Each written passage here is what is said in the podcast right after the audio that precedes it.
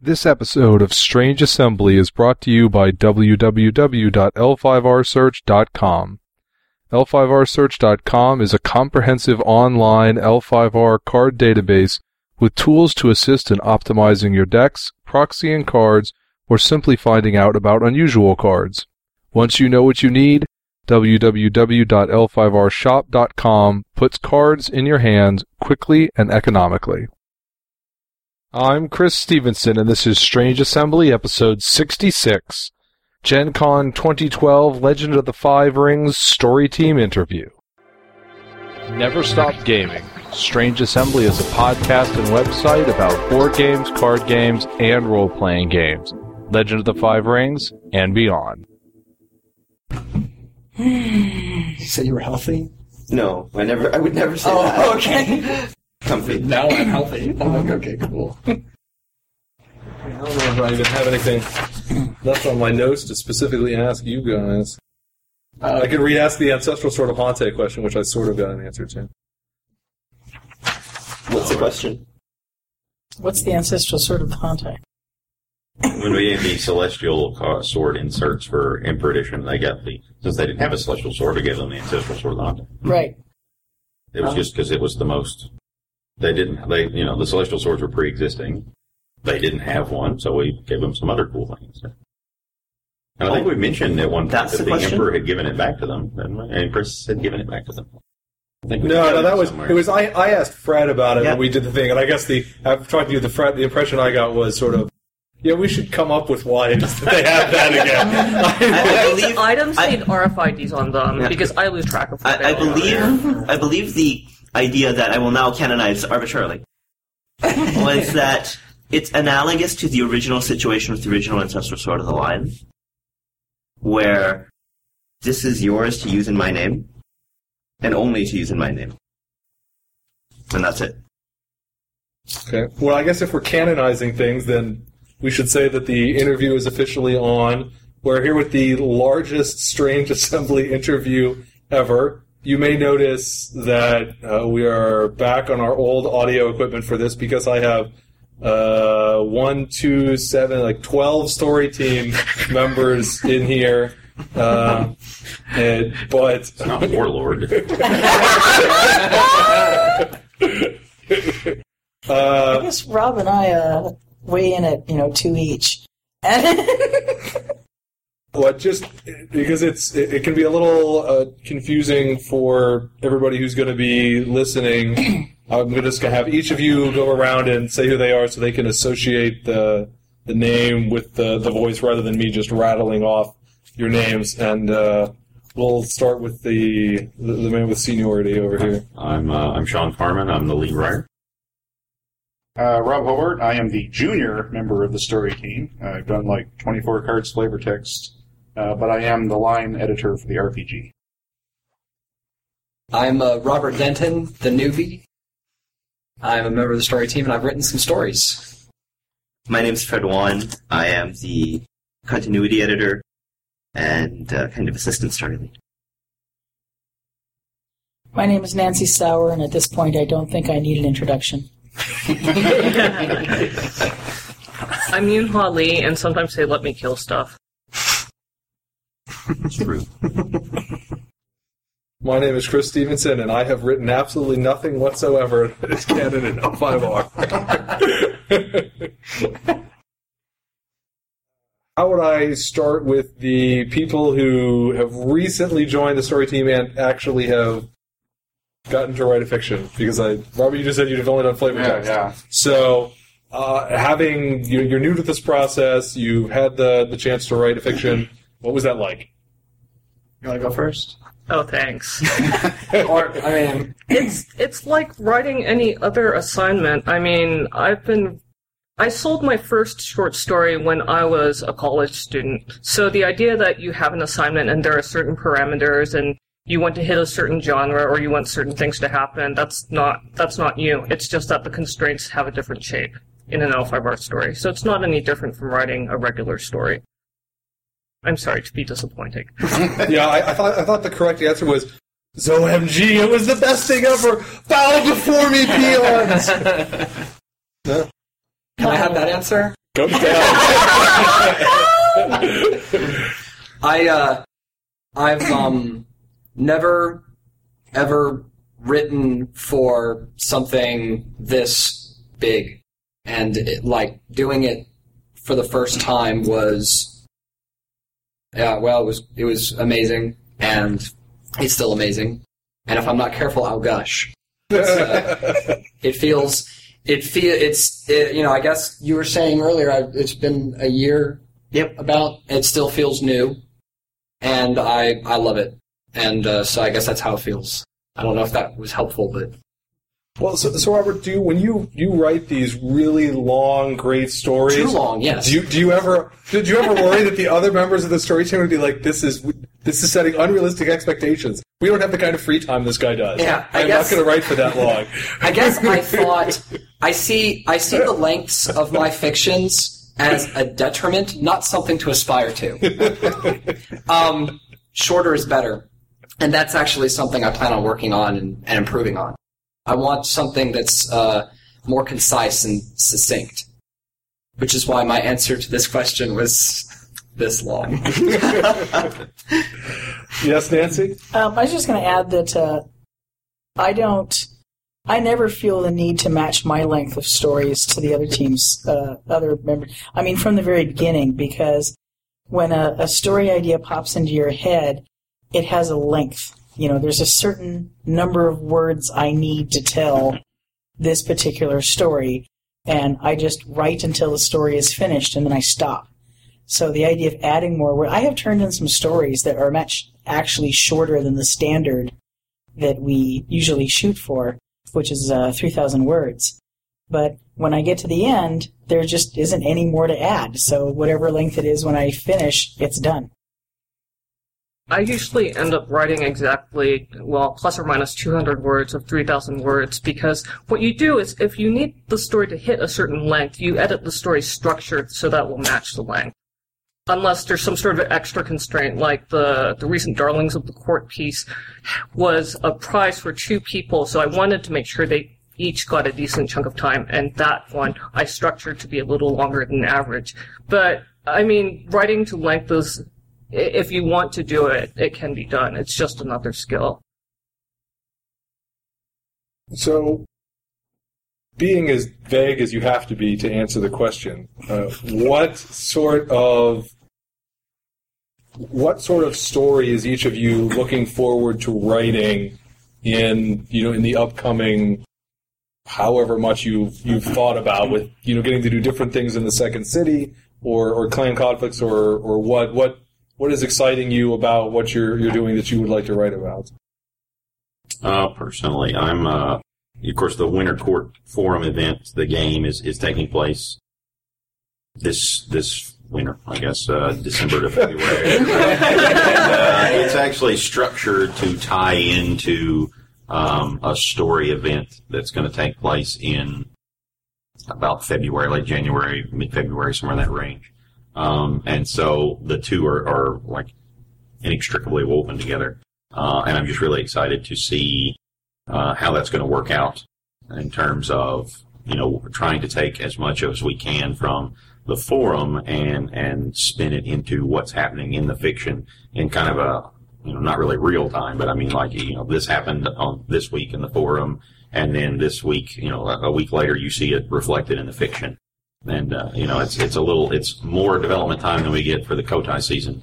Uh, you know, which is- Shawn and I take Compare without crying during compare. Yeah, it's, a, it's a dark time for the rebellion, and uh, but it, it involves more people directly impacting what we're doing. So I'm I'm curious to see. I regard it as a, something of a a social experiment that can either be amazing or, or go horribly horribly wrong, and uh, I'm curious to see which one it's going to be.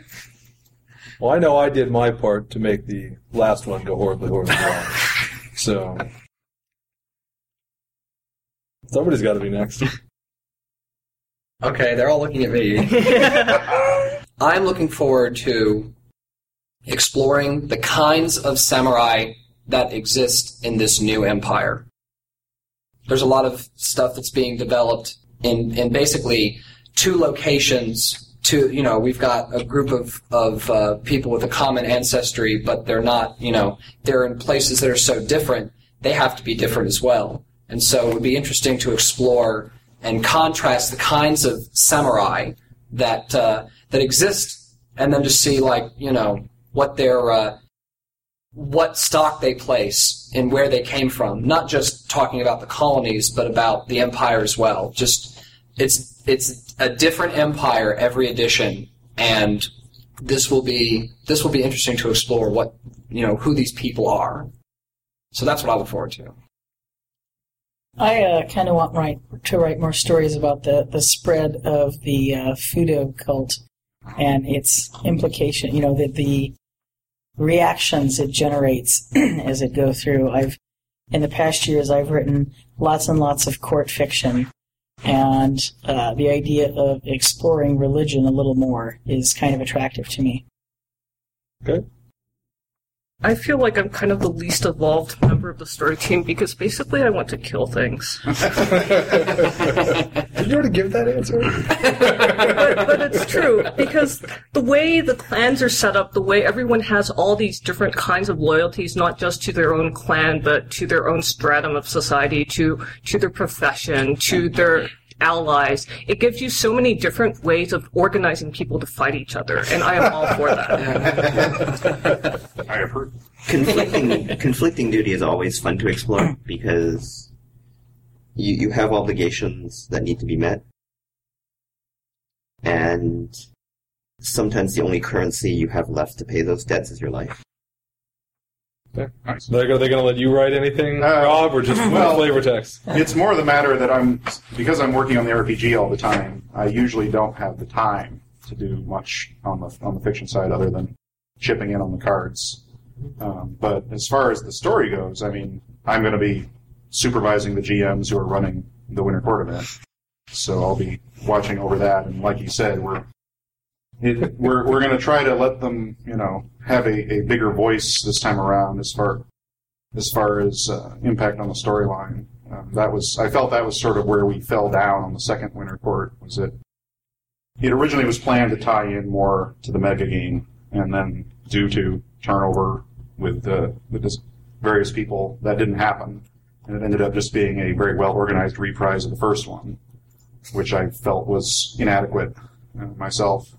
So this time we're trying to be a little more ambitious and uh, give make it something that you know has more of an impact and that the players feel like they really did something that mattered to the story. But the flip side of that is, as Shawn says, it could go horribly wrong, which is why the story team has veto power. Obviously, they can say no, that's total failure. Sorry, we're not going to canonize that.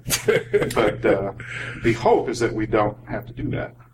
It, it's worth adding too that for exploration of details and nuance, the RPG is probably a better vehicle for players to explore the setting.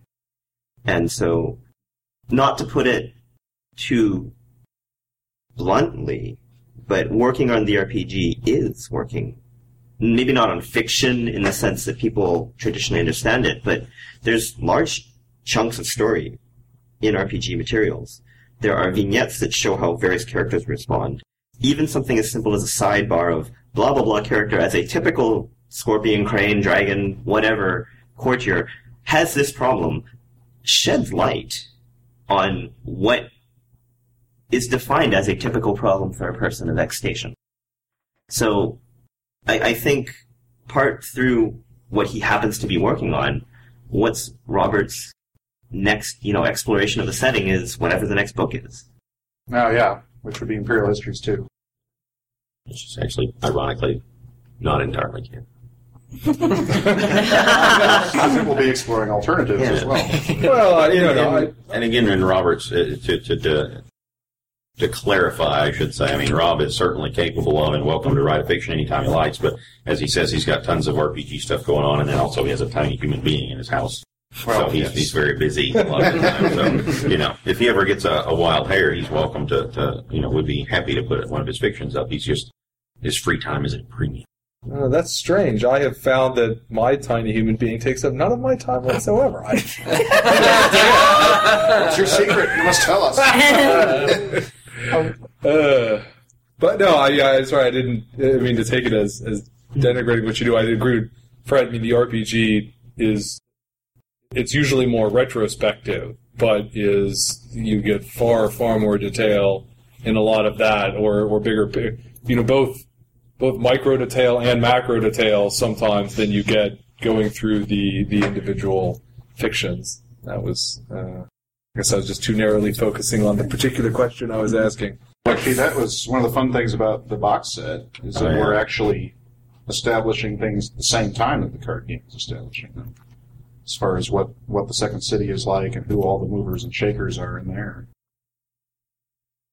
Maybe this is more of a this is both I guess both an RPG and a story question. Will the Second City box set how much will that fill in of not not just what the Second City is now, but how the colonies got where they are over the last twenty years?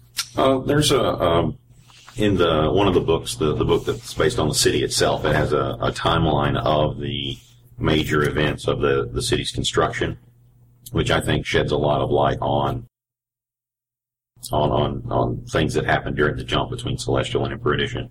Um, it's not comprehensive, but it's certainly more than we've explored or had opportunity to explore in the fiction to date. And then in Imperial Histories 2, um, there will be a, a chapter that kind of looks at like immediately before Emperor Edition begins, right? The Age of Exploration, which is going to cover the entire time period between the two uh, arcs. That that will also provide you know uh, additional information that's not in Second City. So I think with we have not had a lot of opportunity to explore the time jump. You know, we've hit some highlights. You know, things that, that were really important. You know, we've we've alluded to some things that happened and depicted some things that happened, but um, I think that uh, that those two books together will give people a lot more comprehensive view of of that period than we've been able to show up till now. Just because we've been trying to do, you know, show the new stuff. You know, this is what's going on right now. Um, and then, of course, I think we talked about in the in the brand meeting um, the learn to play set that will be out. Um, I guess in the spring. I'm not entirely sure when. Uh, we'll have that huge chunk of information on the five or six year period that the, the Phoenix and Scorpion were at war. Uh, that uh, that uh, Yoon Ha and I worked on. I think it was just Yoon Ha and I, wasn't it? Did you guys work on that? I can't I didn't remember. work I can't it. remember. I think it was just Yoon Ha and I. Um, I can't that'll remember be- what it was, but those deadlines showed up at a time where I was horrifically busy at work. Yeah. But there's been a lot of that happening the past year. We rotate our horrifically busy periods. it's just one of those things. Yeah. Now I remember a couple of years. I think it was a couple of years ago now. At maybe it was just last year, and I've completely uh, gone brain dead. Uh, at SiegeCon in Tennessee, you and I had talked, Shawn.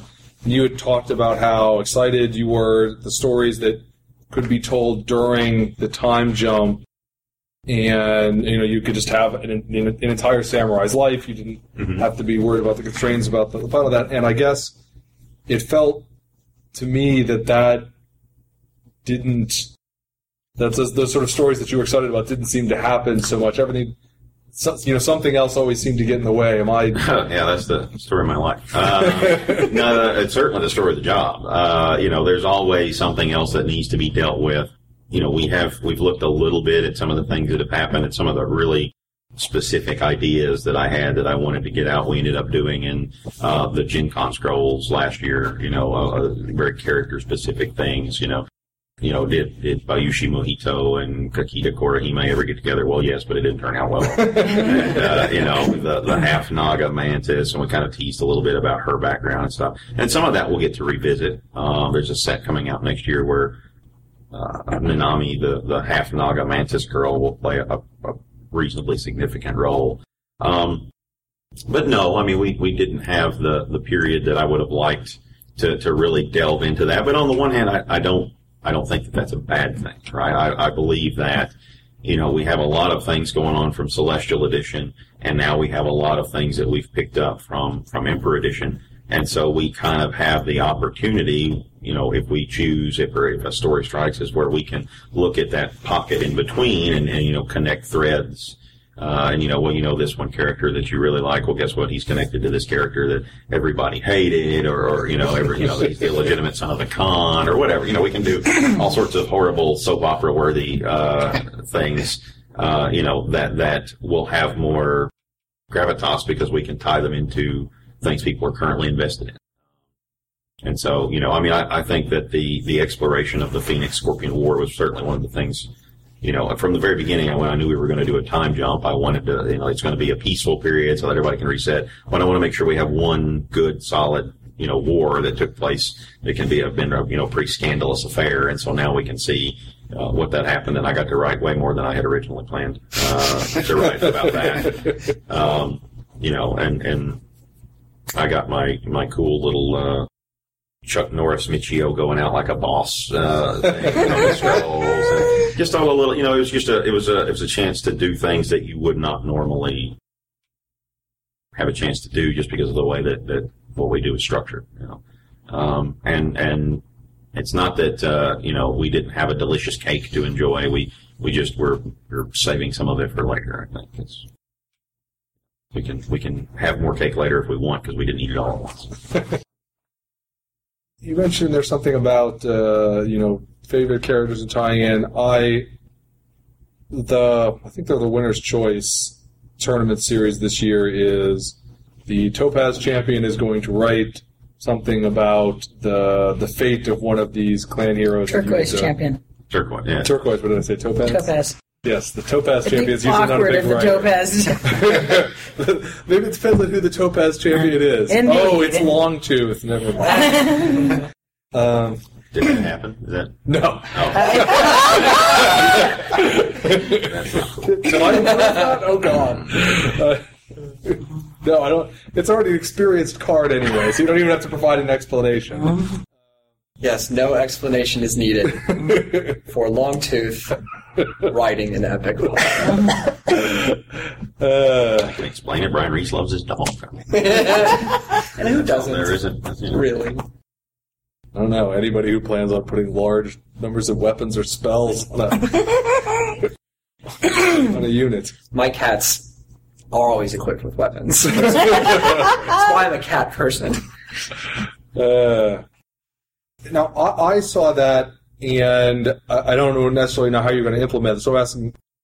It seems like kind of a shame if some of the characters in there we don't find out what happened to them because they don't get chosen for this. So are these characters that you know some of them have fates? They're just only going to get disclosed later in an RPG or something, or and then if you win, you get a big fancy write up, or are these characters just done unless they get chosen? Um, I think all of us have characters from previous arcs that we're fond of, you know, and I have certainly have several that I'd like to see get a little closure. Um, it's just a matter of, of bandwidth. You know, can we fit it in when we have what else do we have going on? You know, what else do we need to get done in the fiction, and things like that. The a tournament like this, in my opinion, is just an opportunity to absolutely guarantee that hey, your favorite guy that you love, that you know, you go out and you win the tournament, your guy gets to, you know, you're absolutely sure you're going to find out what happened to that guy, right? Whereas everybody else, you don't know. Are you going to find out what happened to this person? I don't know. You know, will we get around to telling that story or not? Are you know, are are you going to find out what happened to this one? Well, you know, that doesn't really, it's not relevant to what his clan's storyline is right now, so probably not. Um, it's just a matter of um, Weighting the dice. hedging your bets. Yeah. So. I think in the brand interview it was that you mentioned, Shawn, that there was turnover or potential turnover at one point. And I know that we went, uh, I think Alpha Bar, we bounced around between brand managers for a little bit, and a lot of that was going on in the run up to the second mega game. And and after some changing of the parameters on that, also on the tail end, it it feels like a lot of what happened in that mega game just has just ended up not having an effect on the story. Uh, and there are certain parts, obviously, you know, were the Spider clan, you know, the Spider clan, or are they disbanded and there's Kali- Kalima's horde? You know, that that had an effect. But do you do you feel that there has been enough of a display in the fiction of of what went on of the results of the second mega game? Everything kind of blurs together for me after a while. Where the second mega game, we're talking about the It's the war, The- the, big war, the, the war where they did the map and they moved the units. around. oh yeah no that that was I'm sorry go ahead.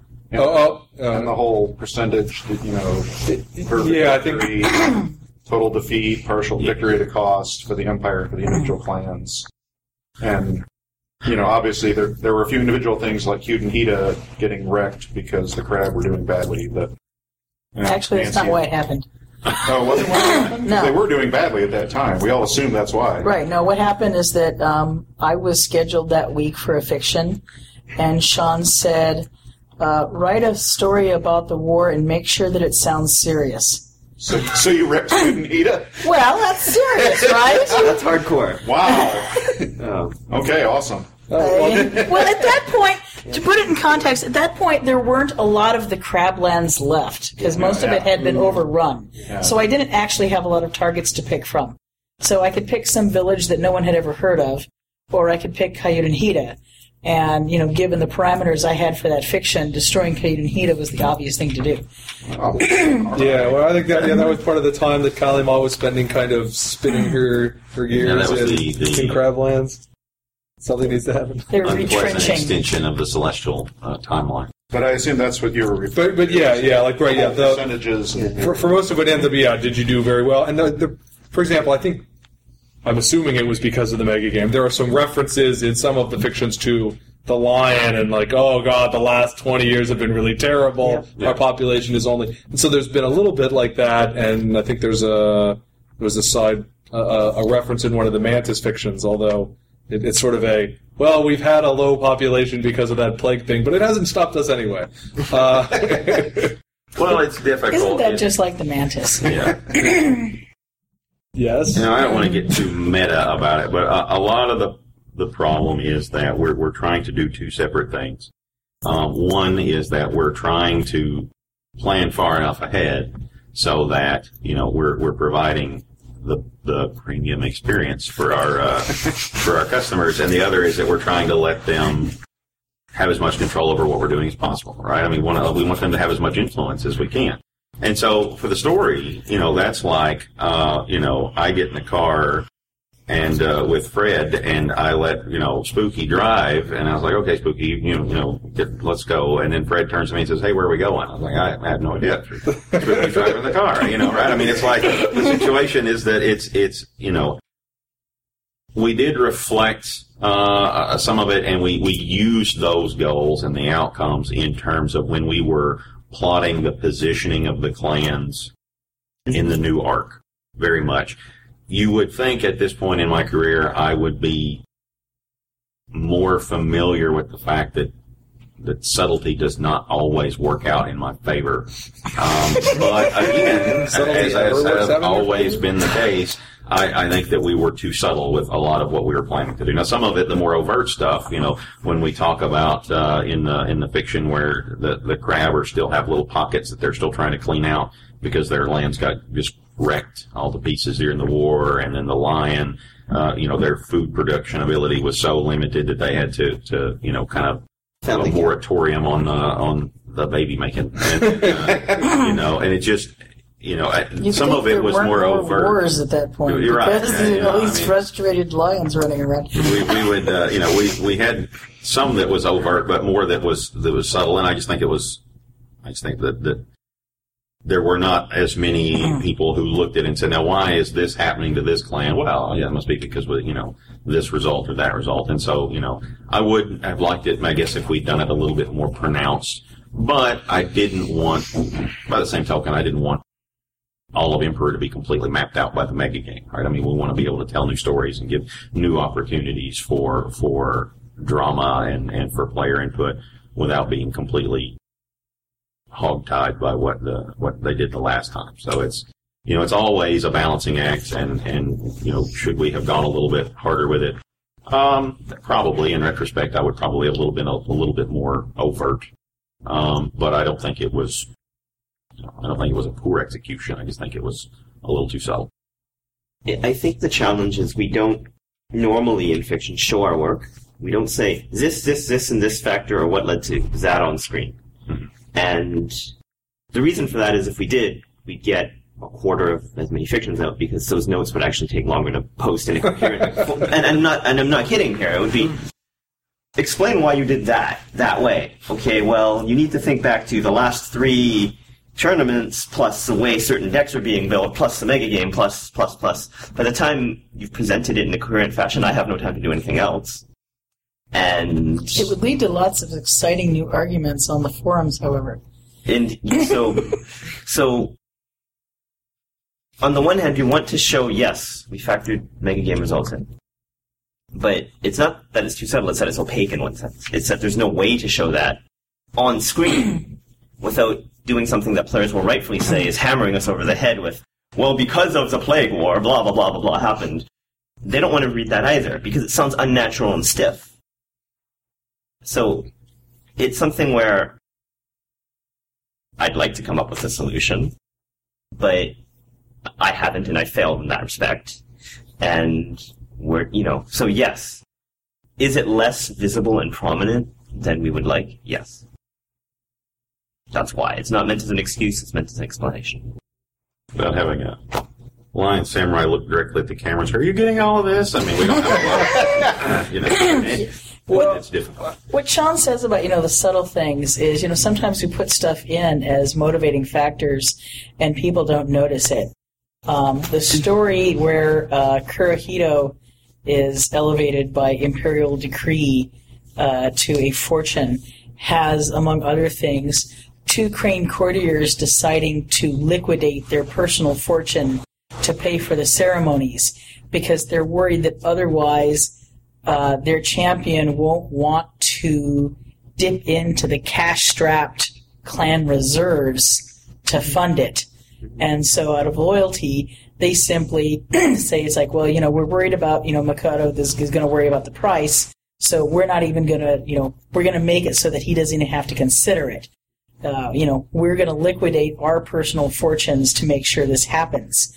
And that was a decision I made because I knew that Crane had come out very, very badly out of uh, the mega game, and that was the way I translated. One of the ways I was translating that into the story was showing people had to make these choices. It was no longer it's like, oh, we're Crane, we're going to throw a big party, no problem. It's it's a problem now. I really liked that detail, by the way. Thank when I you. was reading that fiction. I had fun writing that fiction.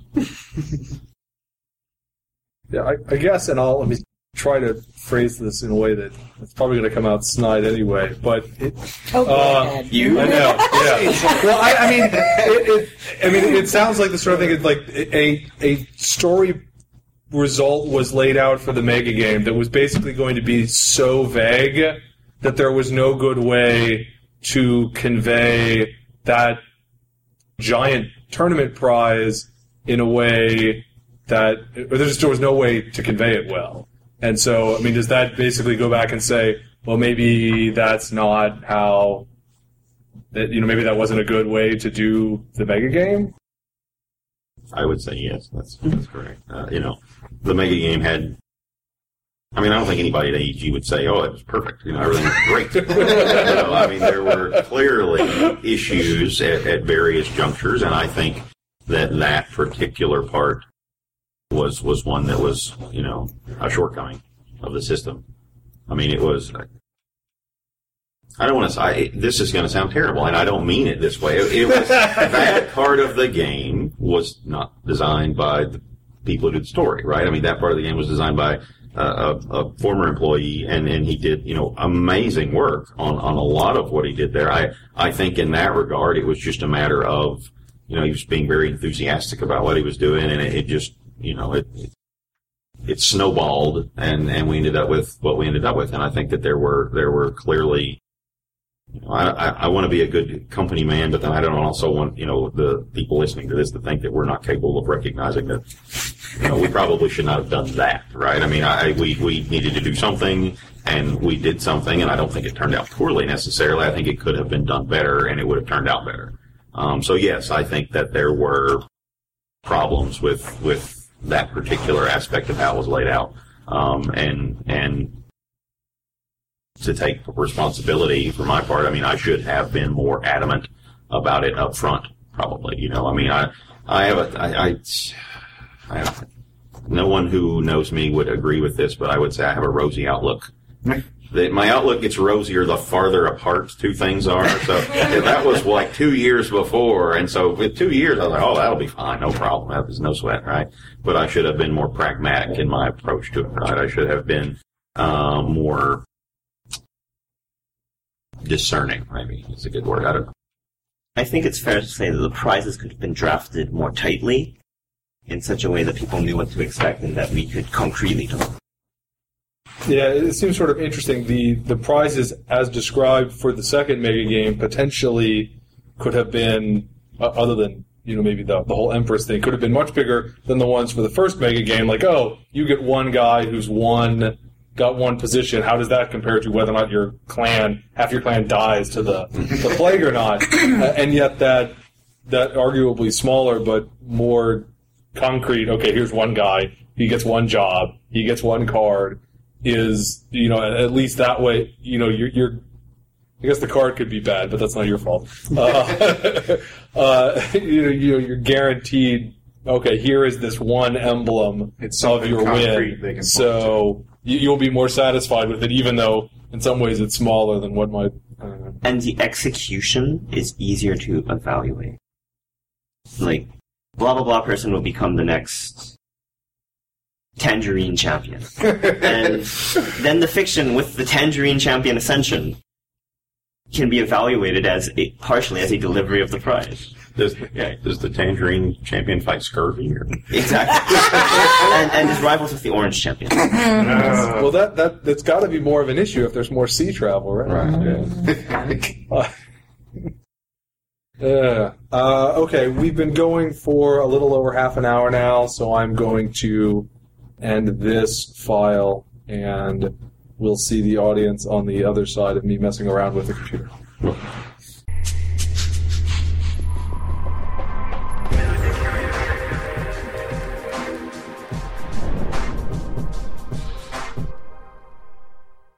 Okay, so we're back from the our, our little break here, and I'm just going to go ahead and get it out of the way, even though I, I swear I really don't even want to talk about it that much. But so let's not make a big thing out of it.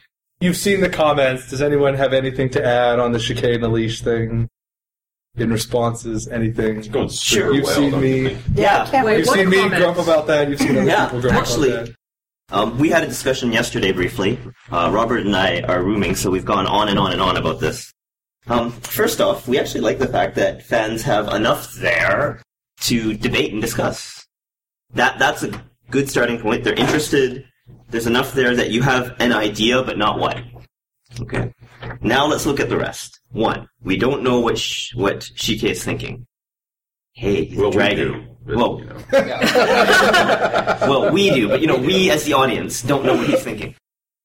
At least it's not explicitly laid out in any clear way. He's a dragon? Even when they explain what they're thinking to you, you're left going, huh? So on that level, I think it's it's acceptable. The issue is some number of players. I don't know if they're a majority or minority because the internet's not a great way for me to figure out ratios. Want to know more, and they're speculating as to what that more will be. One, we have right now down to two or three or two or three main alternatives as to what factors are at the forefront of his mind, and we're kind of deciding what his internal weighting is. Like, like as in, is this the most important thing in his own mind? Is that it? Is that it? All of those factors fit the fiction as it's written so far. Okay? We do plan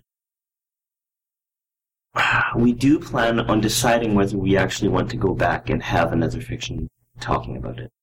Because having enigmatic dragon is a good thing. At the same time, at the same time, players want to know more. And, and those things are, in this case, there's tension. Because the characters in the universe are also bothered by the fact that they can never read the dragon. Much less the champion of the dragon. Yeah, must, uh, much less the champion of the dragon. And they, one way to show to the players how difficult it is to get a read on dragon characters is to have the players exposed to that.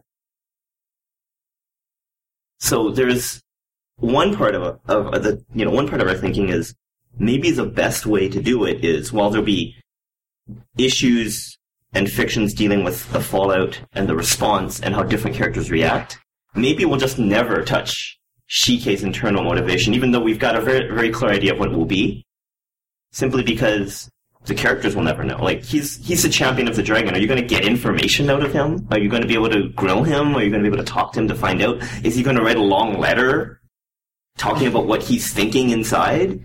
Those don't seem in character necessarily for him to do. So one one avenue of going forwards is you go forwards, but not getting that piece of information out explicitly ever. So it will always be left to speculation and interpretation. The other is to explain more because there's demand for it. And we haven't decided what the best way to go ahead is. We, we know what we want to do, and we know what he's thinking. And certainly, some of the issues and factors that have been discussed on that thread inform our discussions internally. But there's no way without snapping that suspension of disbelief outright for all of that thinking to get in front of the player. So that's my considered answer, as it were.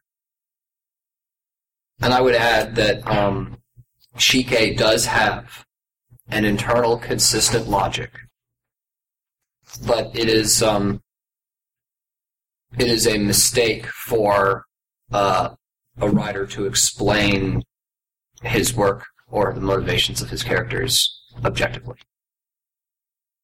outside of the confines of the story. So stay tuned, I guess is what I'm saying. I think the story needs more bloodshed. There haven't been nearly enough deaths over this yet. I don't Yeah. think there have been any deaths over this yet. So I'm assuming that there are going to be some. Okay. You're requesting this particular group of people for more deaths? no. But I, I, I doubt that what I would request for what was going on in that story would uh, fall on. but now the Or interesting. are you on like what is it, Team Hugs or what is it? The little. I think- You mean the one they Team could- Happy- first they called the Yes. team happy ending, Yeah. which was not a good Idea. I Well, I loved believe- it. I, I- thought it was a great I idea. believe I was ready to make a bunch of team happy ending banners with real colorful illustrations. I, I believe it is now Team Love triumphs, Because that works so well in a samurai setting. and the the answer to your subjective question was yes. That was the team I was on. I don't know what the heck is going on now. In You're not on that team anymore? Well, I guess it depends on what Shike is. I mean, Mhm. I, I mean, part of it is I don't think this is what you were going for. You read that and you're like, okay, so the Dragon Clan champion is just being a jerk.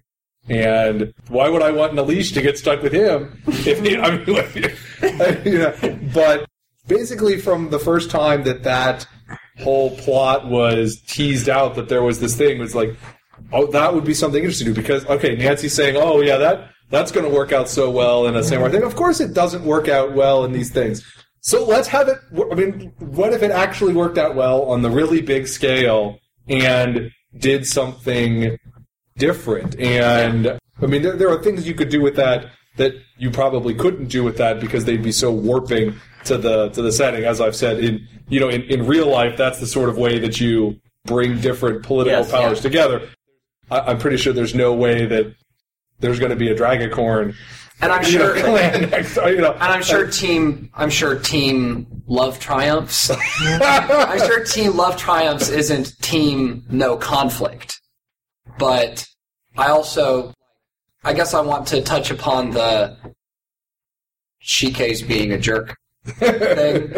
Um, all of that I feel like is subjective, and I guess I think that uh, it's very telling. A lot of uh, a lot of Dragon loyalists saying, "Oh, well, he's depicted as a jerk." I'm also hearing a lot of out of clanners saying, "I can finally relate to Shike." Hopefully, not because they are jerks, but hopefully because we've made a, relate, uh, a relatable character, all of us together. I'm hoping for that. I think as a reader, because I haven't really done a lot for that plot line.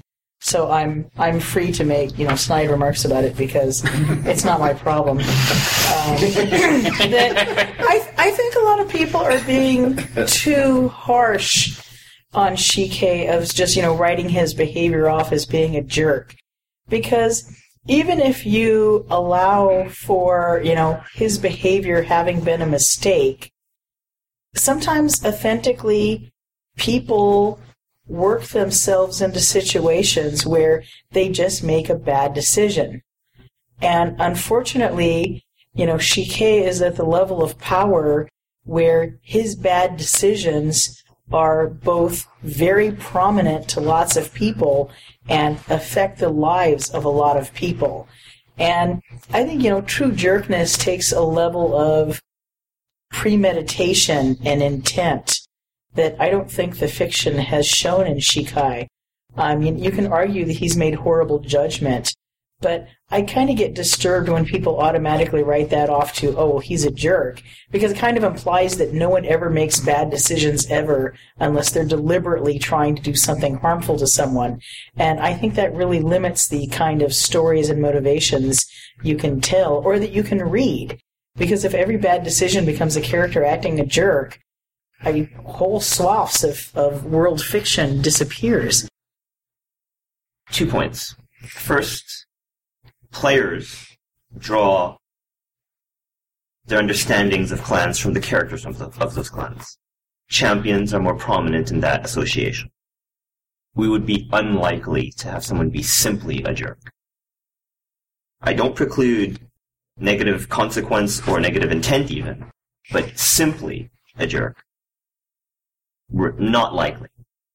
Second unless it's like a jerk you can see from space, right? Like, like, the, like the Khan was a huge jerk. He was, Yeah, he was a, he was a spectacular jerk. He was He could be a jerk in a, in a in a particular sort of way. The, the problem, if that, and I know He you're almost nothing, became a is that fortune of jerk. yeah, I mean, if if Shike was just being a jerk, which was actually not what I think you you guys knew that it would be a, a jerk in a way that's not cool, right? Right. There's sort of being a big evil cool guy, and then there's treating your girlfriend like dirt, which is not you know, it, it's a, like that's not really awesome. Like cutting off the emperor's head or something. uh, okay, The Fred. other point is, I think we have done fairly high-end marriages that ended well, although you can debate that. What I would say, Nakamura and Shaitung had a happy. They had a yeah. happy Yeah. Marriage that brought their two clans together. They both die, but it's got nothing to do with the romance. He was super happy up until they Right? exploded. And Come on, arguably, they died together. They- what more would they want? in battle, I went right? down fighting the man. Yeah, Nakamura might not have been so keen on the whole dying in battle thing, uh-huh. but Shaitung was always very military. right? So even there, the two of them are And you know, Nakamura- compromising as a family. You know, Nakamura was the type that's like, okay, honey, if it makes you happy. yeah. I'll explode myself.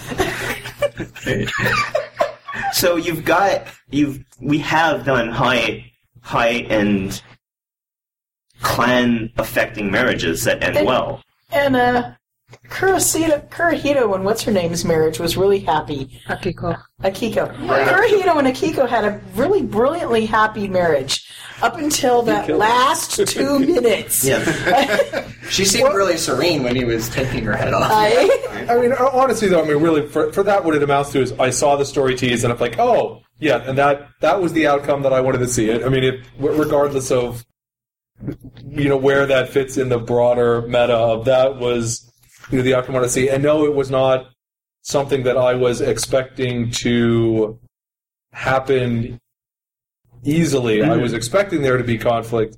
This is just not really the sort of conflict that fits into the story going anywhere like or doesn't seem to going where I had wanted it to go. I also don't think that the, the jerk thing is kind of what it feels like when reading it because I sort of like, well, if you weren't going to go through with it, why you know you submitted it to the Otomo.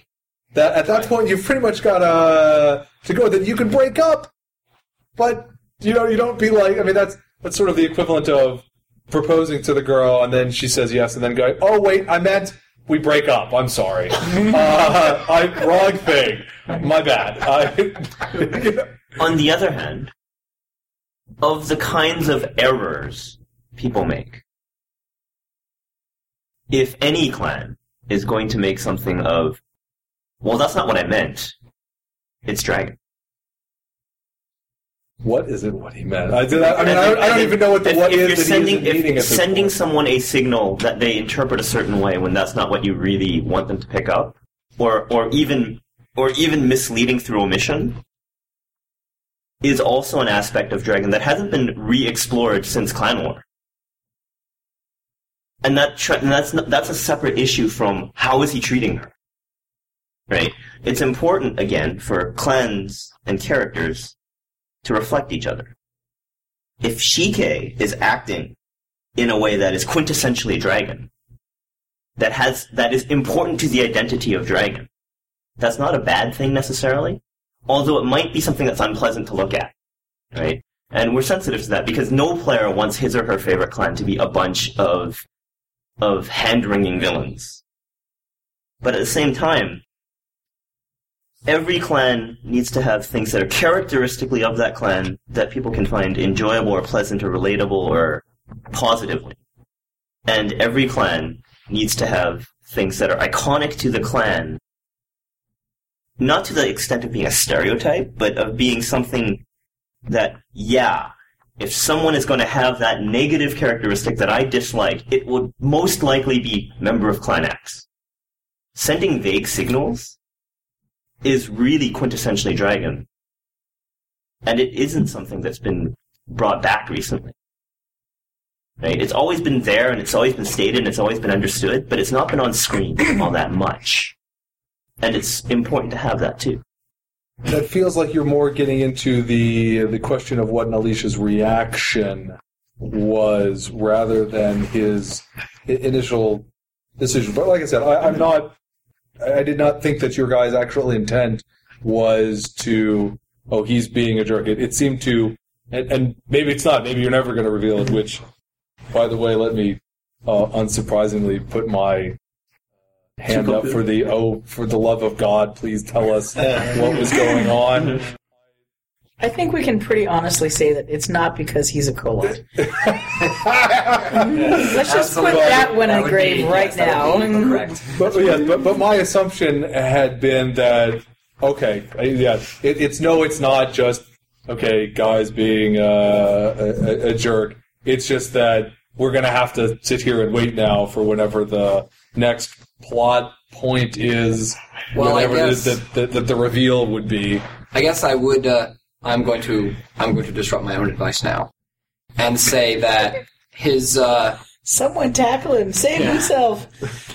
I would say. I would say in the uh, in the fiction, there are there are hints at his true motivations, but they are purposefully kept the whole truth, and hopefully we will get to elaborate and make it uh, more apparent.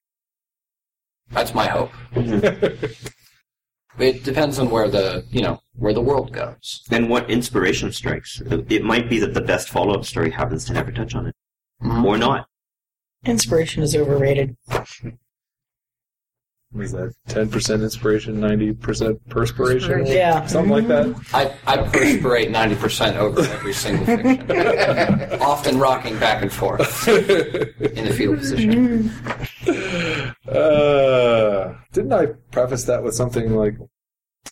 Not to be You didn't. Yeah. You didn't Not want to talk to about it. You were not. like, the You didn't want to like. You Well, know. I, I, I, what, I mean, what, it, Fred, I mean, you know, I mean, this morning I ran into Fred, and then I, I think you'd agree, Fred, to some extent, you wanted to. You, I mean, you're presuming not unreasonably that it would be something that I'm concerned about, and and brought things up, and I, to some extent, it's all been done. There's been all. I'll say not. it- It's been done to death. The, the, the topic has been chatted about to death in, in pointless and unilluminating ways, usually on, on the forums. And at some point, it's just like, uh, but then you say things that actually make me think, and then I have to. I don't have to, but apparently I am. I think a fiction is, and any characters and anything involving the world as it's presented is successful when it sparks a conversation, even if it's something as simple as what did he mean by carving an ice sculpture and then bringing it into the castle? Like, you know, any anything that creates a, a spark of conversation around surrounding the thing is successful. Even if it's Even if a it's ten leather. page thread about what did he really mean. Yep. Well, Uh, there's not enough there to get a to get a definitive answer. Or you- I don't know if it's ten pages, but let's see. There's a story where there was there's the there's a multi pages of talking about the what if any Kolat significance there is Yes. to the the little tiger nickname. Oh yes, uh, Uh, that's funny too. and, and now and then and some discussion of the oh yes what what clan it was that in the recent Fudo fiction that the Mantis were what what clan was operating the ship that they were going after. I don't know. See, I, I'm I'm boring, Most and I'm the like, people in that discussion are on my ignore file, so I, I'm serenely unaware of that one. Yeah, I, well, I might, you know, I, I especially What would liquid void taste like? maybe I'm bored, but I just I read that and I'm like, well, it, this is not a story about clan conflict. This is a story about the Fudo thing. They're not attacking the scorpion. They're not attacking the crane. It's just They're there. a ship. Of course. Then two weeks from now, you guys will have a fiction where the scorpion and the crane get together to blow up the Mantis Islands in vengeance over their poppy ship. So what do I know? I Forwarded him on that email. Uh, Maybe we'll find a way to link it to the sparrow. you, do, you do have the Sparrow fiction coming down the line, although Yes. then there, there were some Spider players who were not happy about Yes. that prize. Yes. Uh, Wow, clan players unhappy about a prize. we spent we spent a few hours uh, churning out some ideas. yeah, I, I- I suppose we should just be right. You, as a prize, it gave them the option of avoiding getting exposed, whereas otherwise, clearly, they needed to get exposed, right? Let's go with that.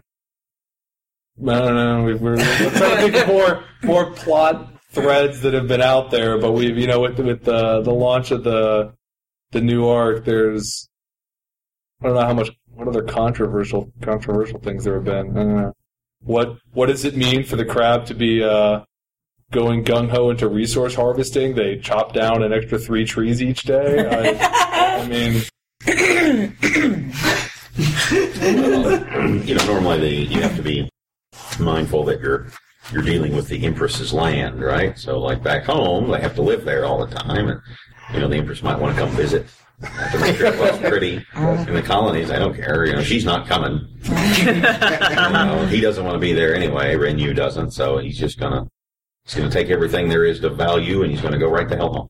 It's kind of like when the Grinch who stole Christmas, and he goes to the village, and you know. I don't anticipate his heart growing three sizes any day. Well, no. There's a point where the analogy breaks down. He will not require more Vespene gas. Yeah, yeah. The, he he did seem to be taking on a lot in that fiction. He also just seemed to be like, okay, I'm going to assume that the Scorpion are trustworthy. I'm going to assume that the Unicorn are going to go along with my plans, and uh, this is what we're going to do. And uh, Oh, oh, see, this is totally links back to our previous conversation. See, Renu's a jerk. I mean, that's, and the crab guys, they're fine with it. They don't care. Right? So it just works out nicely. Yes, yes. Well, I think that was what he he went through. What is now the official? I'm a I'm a I'm a, a BA. Uh, rite of passage. He mouthed off to an Otomo courtier, or Well, I think they know, all have to do that now. Tomos are kind of tools. Nobody likes I, when it comes, I mean, when you're, Like when you're evaluating this, the uh, fictions in the colony, set in the colony, you have to realize that there's two kinds of people who are sent to the colonies. There's the really ambitious, smart ones who are going because it's you know a resource thing, and then it's the dumping ground for the unpromising ones. And the second category is a lot bigger than the first. So if you go there, you know that you probably can get away with mouthing off to an Otomo courtier because if that courtier was any good, he wouldn't be there. Yeah. the colonies are the new Kyuden Hida for purposes of courtiers. Right? Except some of them are that good. Mm-hmm. Most of them think they're that good. So the new treasurer, she mouthed off to a Seppun, so I think, you know, mm-hmm. I can only think of like two people who've mouthed off to it until more recently. Mm-hmm. yeah, well, I was really, Clearly, we need to crank it up. a- Renu and Kanpeki. Yeah, yeah, those are the only two I can think of off the top of my head. Yeah, yeah. It's just the sort of this where this is our signal that I'm the sort of person who doesn't care about social convention and Yes, and, and on my list of things to do will be someone who doesn't care about social convention and has their career terminated. It's- I'm not kidding. It's it's it's actually pretty high on my list of things to have well, Have, happen. have him mouth off to one of the uh, governor's yeah, chief underlings and then Oh, just be destroyed. or or even someone someone mouths off I bet when there's gratuitously to a random schmuck, You think? and the random Yeah. schmuck Has friends. has friends. yeah. That would work too. Yeah. You know, Well, I I mean, yeah. To, to some extent, once you get past the in your eye. the fancy three, the other six clans are to greater or lesser extents defined by the ways that they go Respond. against the grain and and ignore social convention and and that's really tough because no clan, not even the ones that that are more willing to, go out of their way to gratuitously do it. That that's just crazy, and no one. It's where it's where you have characters who find social convention confining, and as individual scenes, they help reinforce that this clan is more willing to buck convention. But we have X number of fictions to represent a, a wide spectrum of characters and situations. So, crab, dragon, mantis, unicorn, they're more willing to just go, eh, I can't be bothered. But none of them, none of the characters that have any political savvy or have any desire to go above a certain level do it in a non-calculating fashion. Because if you randomly go out of your way to make enemies, eventually your friends realize it's unhealthy to be your friend because that's what gets you shipped to the colonies. and, you know, the promising Bushi gets shipped to do Ashigaru training as their official assignment because they've ticked off the wrong person, wrong kind of person too many times in a row. It's just that A, players don't want to read about their favorite carded personality condemned to never again be, have any chance of being experienced. Which is, you know, the short, the short form abbreviated, you know, description of it. And B, the con, th- that kind of consequence can't be done regularly or lightly either. But as a character defining thing, yes, you can you can occasionally have someone just mouth off to a courtier. It's probably something we should put our take our foot off the pedal on. Uh, well, you know, Mirumoto Motoshi was the, the new Kensei in Shadow's Embrace. That card is awful. You have my permission to condemn her to never being experienced. I- But then it doesn't hurt. what? Trying to Fred's- character, Chris. Come on. What are you, Fred's Calvin's laser. dad? I want to say, actually, when I choose uh, characters for my fiction, I never actually know or consider whether it's a good card or a bad card or if people like it or not. What I do is I go to the database and I think, okay, I'm writing a Mantis story and I need a magistrate. So it's like, give me the names of all Mantis magistrates. And then I go through their art and their flavor text to see is this person going to work for the kind of role I have in mind? And when I find someone who fits my criteria, I go, okay, got him. so the, uh, I guess on some of the Mantis comments, are going, guys like, oh man, they, they killed this one Mantis, and so this is a signal from design that we're not going to have any more commanders. And I'm going, you people are smoking the bad stuff. because Or the good stuff. Brian Brian Reese doesn't has no idea what I'm doing, and as far as I know, doesn't read any of the fiction. So the idea that design is giving some subterranean signal on the future via who it is I'm killing off in the fiction is very peculiar and disturbing.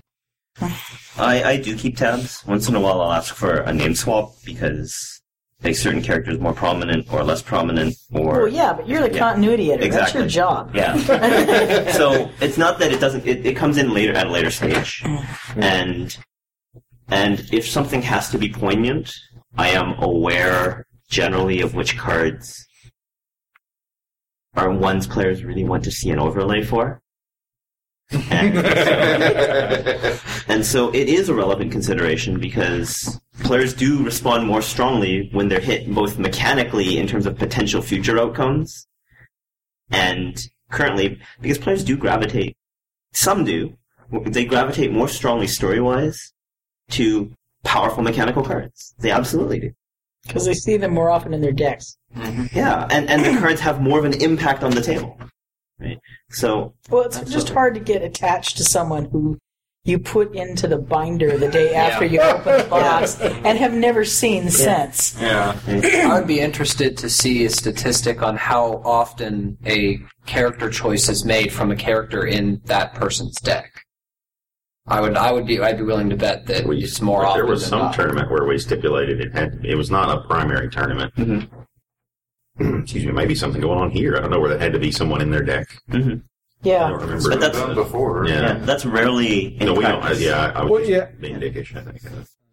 you do occasionally see reports or more likely if you were i mean you know better if you were there and you know Yeah. where the guy where you see that somebody did pick a personality either because they're in their deck or it was important in the course of the tournament or the game i mean statistical uh, that's never gonna Yeah, happen know. but at least it i mean it seems it it seems to sometimes happen so mm-hmm. it's not completely unrelated or, or even categories you know if you're playing a Kitsuki deck, you're more likely to pick a Kitsuki character than if you were playing the Kensei deck. Yes.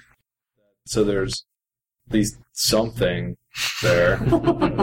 Deck construction is still something I watch. There's been a thread of story doesn't watch our deck construction anymore. It doesn't matter how much taint I run, which is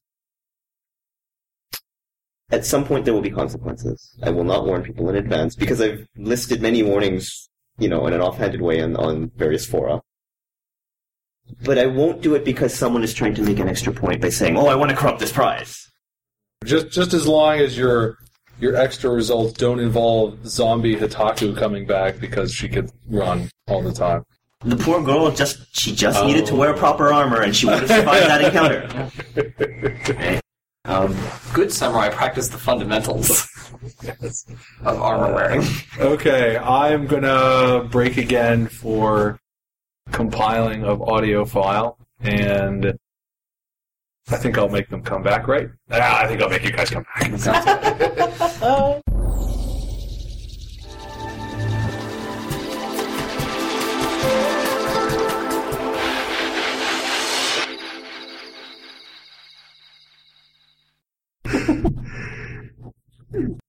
Well, that's why we are here. so you can say weird things that no one else will ever hear.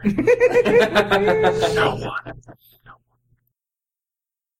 Uh, we're back for the third and I assure you final and even shorter segment of the story team interview.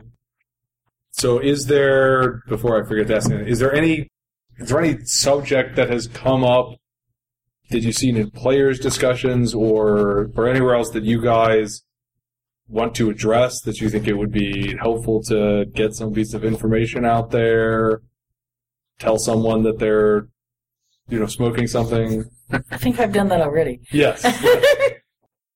But maybe maybe maybe someone else has one of those. You you there's another helmet you want to take away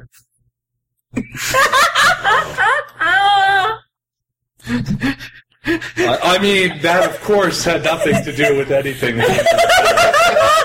I, I, I'm sure it had nothing to do with that. Spear and magic helmet. I, I think Goddess is four, which is fine. Just throwing that out there. um, no, I, I, I, and this is not an encouragement to whine or complain. Um, I have Oh, I have please, seen a little bit less like just general commentary and feedback on the various clan forums as of late. I hope that means people are just quietly satisfied and content with what they're getting because the fictions have been very, very good. But I do often lurk and read the various comment- comments and story sections and general sections and so on. I, I don't post as much as I used to, but you know, I I'm generally pretty good about receiving feedback. So if people see me or want to talk or whatnot, they should feel welcome to. I can't always get back to them in a quick manner, but my ear is, is there. Okay, well, let's go back to more specific things. How long until there are some dead lion and phoenix to go with the dead crane and mantis? I mean, right, we're going to have there's going to be some some serious inter- interclan bloodshed this arc, right? I don't have any line stories on my plate right now, so I can't predict. Um, Soonish. soonish. but the nature of each of each of the conflicts changes the kind of competition that the clans are in. The lion are upset over a matter of honor. That's that's warrants, you know, a violent response. But it has to be appropriate and proportionate and able to persuade other clans that the lion are correct on it. Therefore, it's not necessarily going to be as much, you know, stab them in the chest as it, as Mantis Crane will be, just because of the nature of the opposition and so forth, right? Um, and the nature of the kind of relationship between the two clans. Lion and Phoenix don't see eye to eye, but they don't have this active animosity between the two of them. Whereas the Crane, deep in their heart of hearts, are always like, that uppity minor clan again? Even though they respect the Mantis, there is a tiny snarky part of the Crane that's just like, these guys don't know their place. And the Mantis are like, again with the old blood and the inherited wealth and the blah blah blah blah blah blah. Shoot them. There's there's a level because the Lion and Phoenix are much more traditional. They're much more honor. They're much more traditional notions of duty. This is a conflict over the Phoenix do have a point. The Lion aren't disputing that. It's just that the Phoenix way of bringing the point forwards is offensive to them. The That's- governance didn't really help. and that seems to be a common theme in her appearances. Right. It's, it's like she's bored. and She's a jerk. I- read, read the box set, and this will become more clear. Yeah, right? I- Whereas Crane Mantis, really, eh? The two clan bases have been kind of quietly pining for this for a long time. quietly. This is the new definition of quiet that oh, I'm Oh, yeah. aware of. Never mind player bases. I think it's fantastic that they're finally Right? backing each other up. And the two clans in universe have never like the Cranes see it as you should be thankful that we gave you the seed capital to become more than you are. Mm-hmm. And the Mantis are like, are you implying that we didn't give you full payment for, for full, full services for payment? Mm-hmm. Are you implying that you somehow did us a favor when we bailed you out? It's on. Right? And so there's a fundamental disrespect or contempt or Disconnect. between the two that is much more much more concrete and much more personal than a matter of the abstract app don't get me wrong abstract application of principle of honor with the lion is fully sufficient justification but it's not the same genuine desire because your existence is offensive to my worldview and so you'll see you you'll there's less of a pressing need to show that bloodshed and the bloodshed will probably be more limited. Which is not to say it won't involve bad things happening to characters you like. Well, it's just generally a safe assumption. It's sort of an Elmar principle. Bad things happening to the characters you like, bad things happening to the characters you don't like, bad things happening to people you didn't know existed. We try and cover all the bases. Mm-hmm. Since the rule sheet and all that is at least going to be coming out tomorrow, I think, when it goes on sale.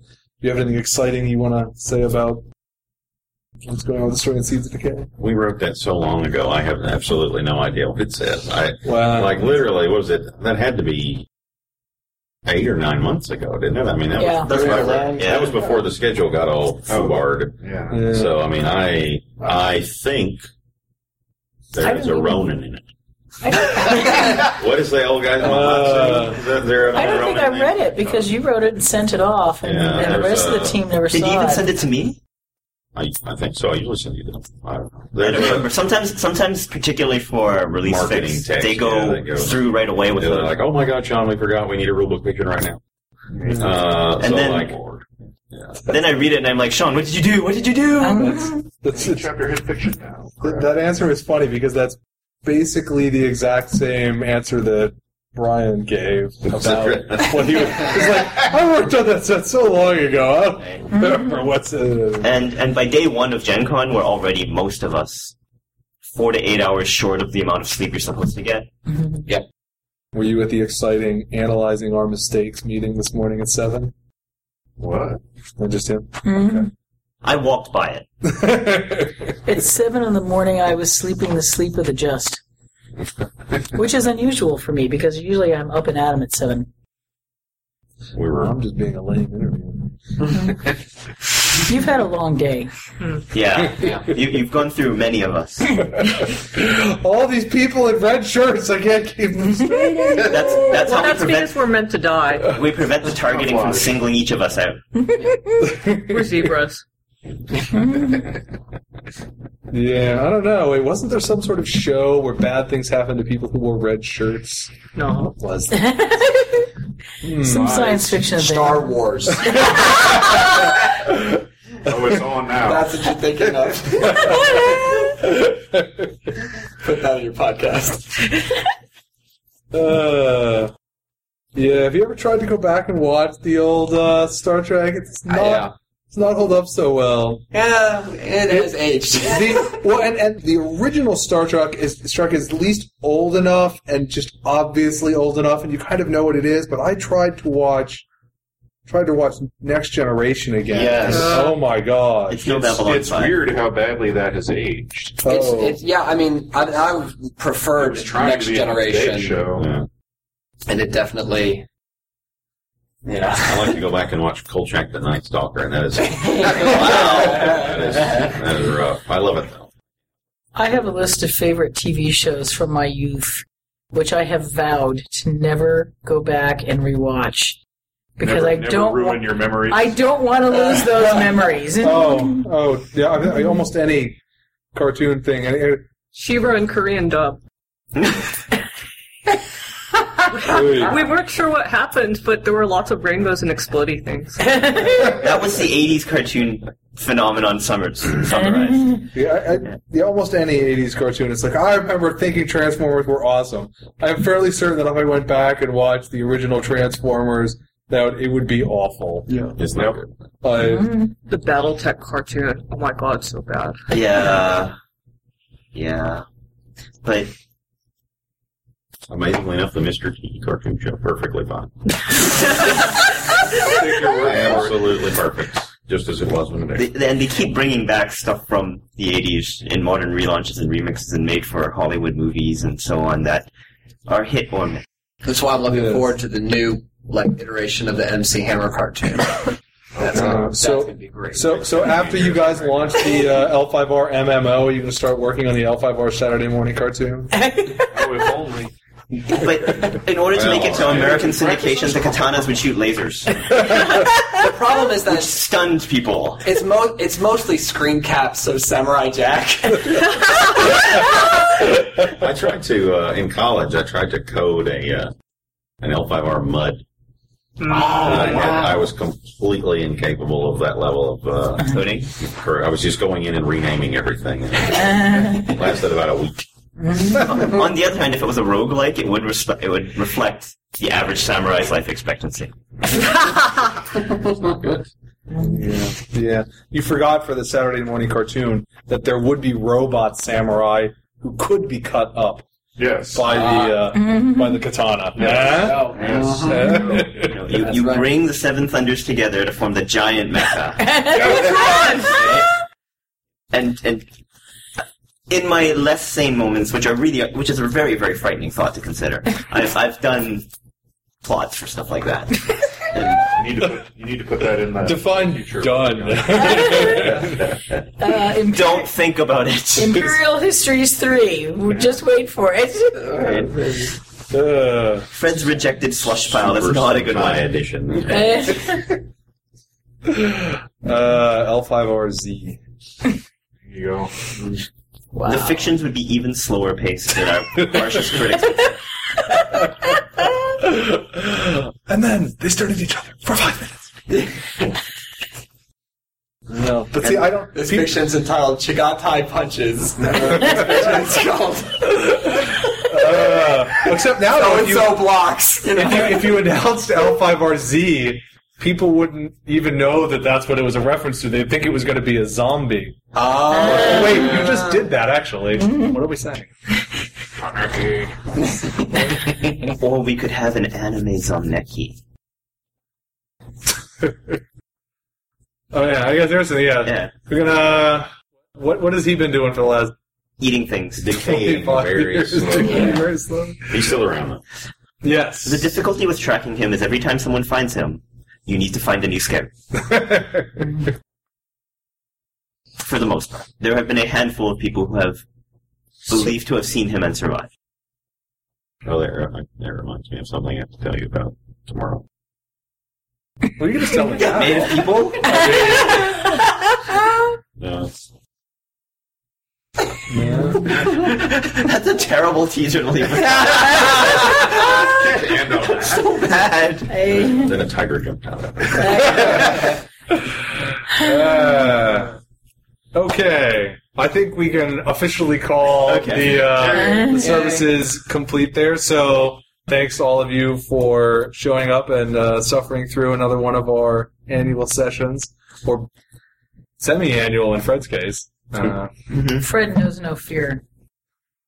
Surgically removed. uh, yes. So so in the future, when we're asking is Fred brave or stupid, we know what the, uh, The answer is the yes. answer is. okay.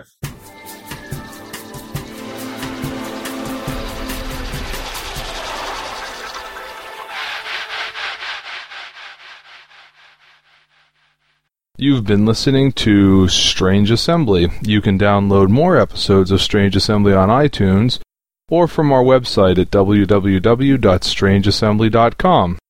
While you're at our website, you can check out the frequently updated main page or talk with us on the forums. You can also email me directly at chris at strangeassembly.com or you can follow Strange Assembly on Facebook or Twitter Strange Assembly, either place. Thanks for listening.